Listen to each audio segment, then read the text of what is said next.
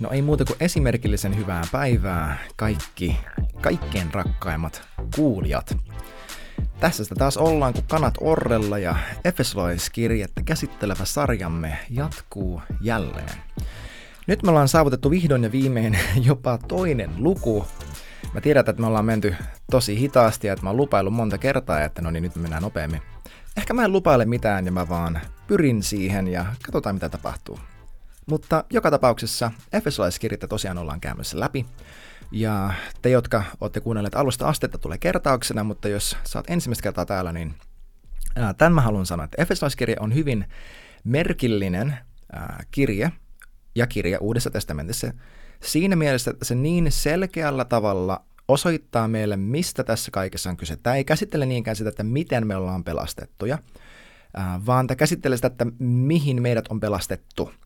Ja Efesolaiskirja rakentuu niin, että ekat kolme lukua käsittää sitä, että mitä Jumala on jo meidän puolesta tehnyt.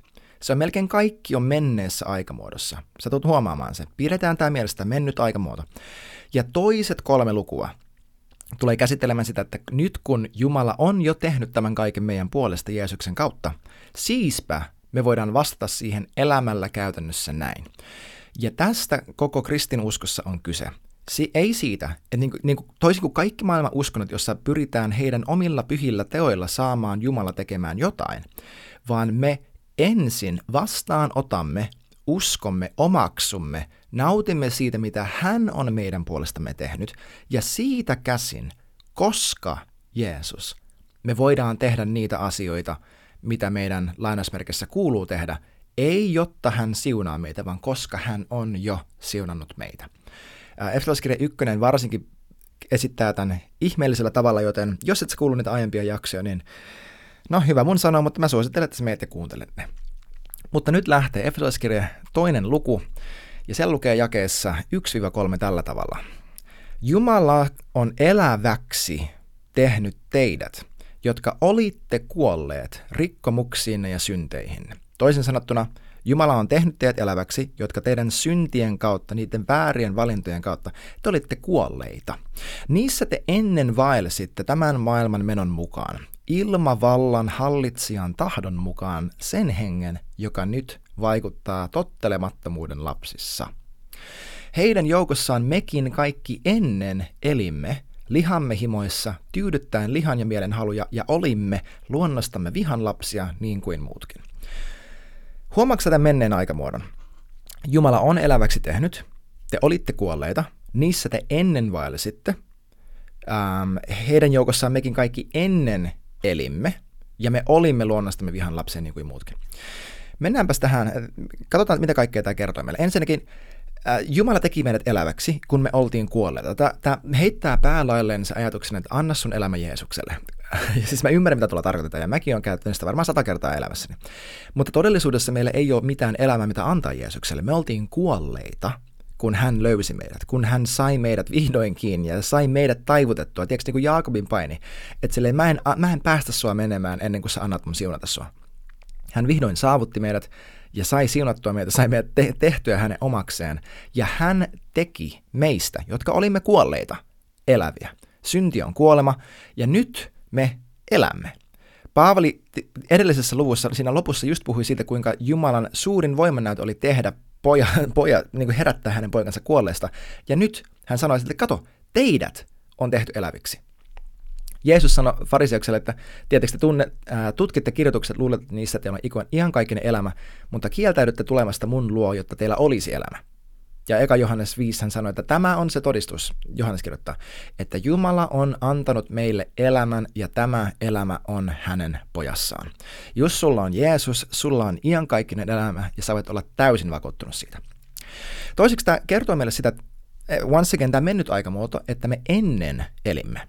Se on hyvin tärkeää, että me nähdään tämä niin kuin BC-minä, eli niin kuin before Christ minä ja Jeesus minä. Mä olin syntinen, nyt mä olen pyhä. Jos mä näen itseni syntisenä, mä tulen edelleenkin käyttäytymään syntisenä. Jos mä näen itseni synnille kuolleena, niin kuin roomalaiskirja vetoaa meitä, nähkää itsenne synnille kuolleena, mutta elävinä Jeesukselle Kristukselle.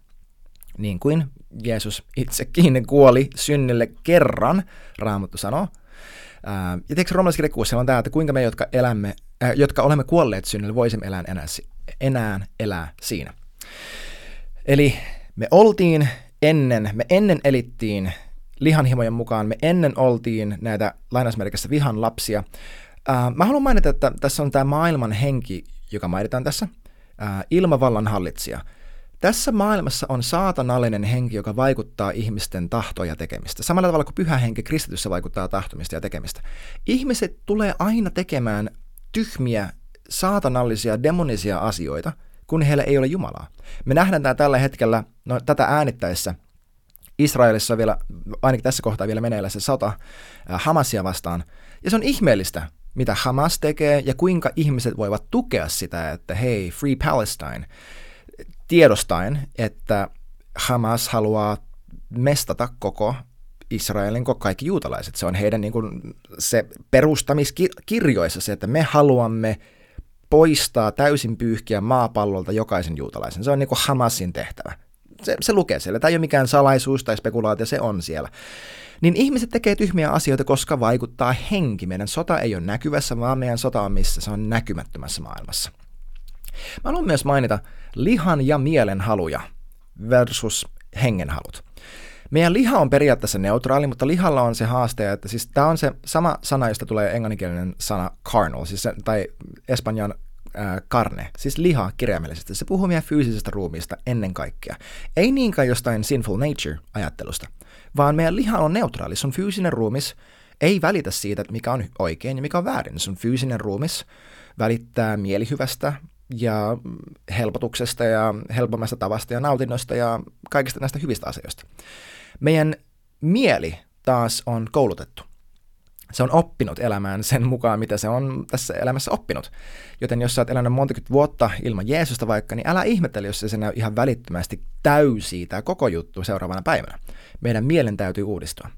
Galatialaiskirja 5 sanoo, että liha himoitsee henkeä vastaan ja henki lihaa vastaan. Ne ovat toisiaan vastaan niin, ette te tee sitä, mitä tahdotte. Mutta jäi 24 se lukee tälle. Ne, jotka ovat Kristuksen Jeesuksen omia, ovat ristiin naulinneet lihansa himoineen ja haluineen. Aika kova. Että se liha himoitsee henkeä vastaan, mutta todellisuudessa se on jo ristinaulittu. Ja kun me nähdään itsemme tuolla tahalla, ja kun meidän mieli uudistuu, kato, Roomalaiskirja 8 sanoo, että lihan mieli on kuolema, mutta hengen mieli on elämä ja rauha ja että siellä on se vihollisuus lihan mielellä ja hengen mielen välillä. Ja meidän täytyy uudistua meidän ajatuksilta, meidän mieleltämme ja nähdä itsemme oikeasti niin, että mä oon kuollut synnille ja elävä Jumalalle ja liha on ristiinnaulit ja mä en enää elä sen mukaan ja toteuta mitä se haluaa. Jake 4 ja 5.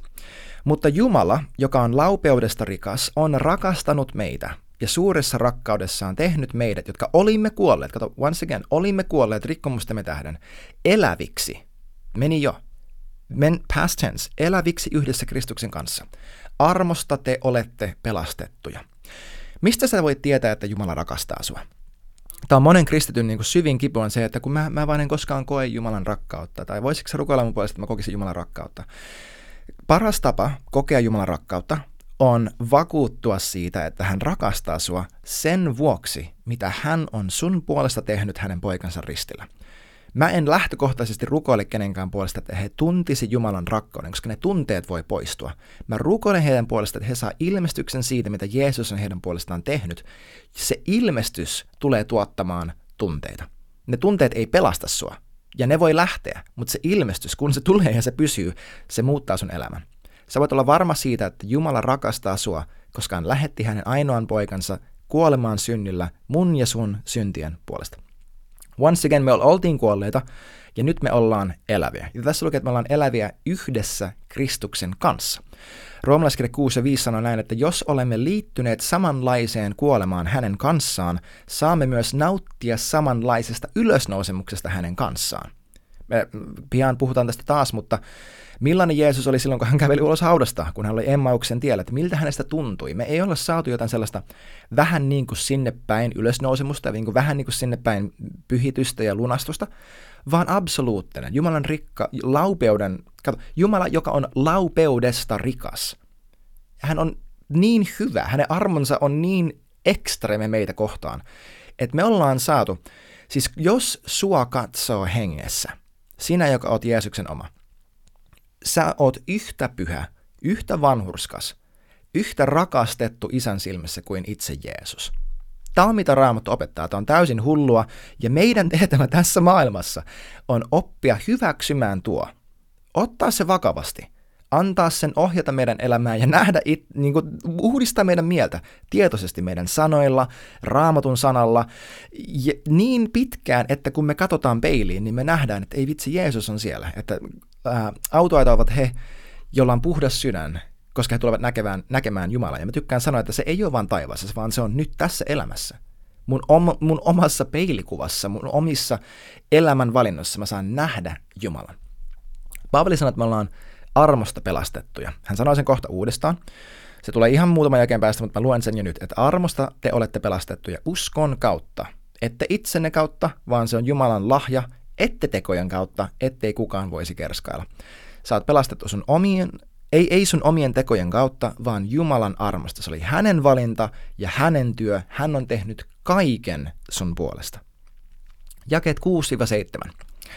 Jumala on herättänyt meidät yhdessä hänen kanssaan. Kato, tässä on once again tämä sama juttu, yhdessä hänen kanssaan, mennessä aikamuodossa, ja asettanut yhdessä hänen kanssaan, once again. Eli näetkö että kaikki, kun me ollaan niin kanssa perillisiä Jeesuksen kanssa, niin kuin Efesolaiskirja eka luku sanoi, niin ja e, ä, ekakorintilaiskirja 6 sanoo, että me ollaan yksi henki hänen kanssaan, niin näetkö että kaikki se, mitä Jeesuksella on, hän on antanut meille, koska me ei olla sellainen irrallinen, erillinen entiteetti ilman häntä. Hän on muuttanut meidän sisimpään asumaan, tehnyt itsensä samalla tavalla kuin mies ja nainen, avioliitto – seksin kautta kaikki tämä tulee yhdeksi lihaksi. Meidät on tehty yhdeksi hengeksi hänen kanssaan. Hän ei näe meitä erillisenä osapuolena, vaan yhtenä hänen kanssaan. Tämä ei, me, tämä ei tee meistä Jumalaa. Hän on Jumala. Hän on kaikkinen Herra, kuningasta kuningasta Herra ja Herra. Mutta yhdessä hänen kanssaan, sä tulet näkemään tämän over and over and over again, asettanut meidät yhdessä hänen kanssaan istumaan taivaallisiin Kristuksessa Jeesuksessa, osoittaakseen tulevina maailman aikana ylen palttisen runsasta armoaan hyvyydessään meitä kohtaan Kristuksessa Jeesuksessa. Tuo sana Kristuksessa on, ja Jeesuksessa on kriittinen tälle koko kirjalle, koska kaikki se, mitä meillä on, meillä on Jeesuksessa. Efesolaiskirja 1 ja 3, kaikki taivaalliset hengelliset siunaukset on annettu meille Jeesuksessa. Ja huom, että me istumme hänen kanssaan. Ensimmäisessä luvussa lukee, että hän istuu, nyt lukee, että mekin istutaan. Ja tämä on tämä Efesolaiskirjeen sit, walk, stand järjestys, eli istu, kävele ja seiso. Meidän on pakko, jotta me voidaan seistä koetuksessa, meidän täytyy oppia kävelemään nämä totuudet todeksi, niin kuin walk it out englanniksi sanottaisiin. Ja jotta me voidaan kävellä ne todeksi, meidän täytyy istua, eli hyväksyä, löytää lepo siinä, että nämä asiat on totta.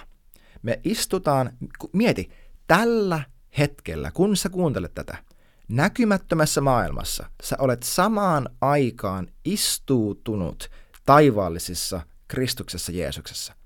Tämä on ihan käsittämätön, käsittämätön totuus, mutta tämä on se, minkä kautta niin kuin seurakunnan alin jäsen on kaikkein ylintä demonista henkivaltaa korkeampi. Ja tästä koko Efesolaiskirjassa on kyse, että mitä hän on meidän puolesta tehnyt ja siispä mitä se meidän elämässä saa aikaan. Lopuksi tässä lukee, että osoittaakseen armonsa hyvyyttä meitä kohtaan. Tiedätkö, Jumalalle ei ole jotenkin nihkeitä, että hän joutui olemaan meitä kohtaan armolle. Hän itse asiassa halusi tehdä sen. Once again, Jumala halusi pelastaa sut. Se toi hänelle kunniaa, se toi hänelle iloa.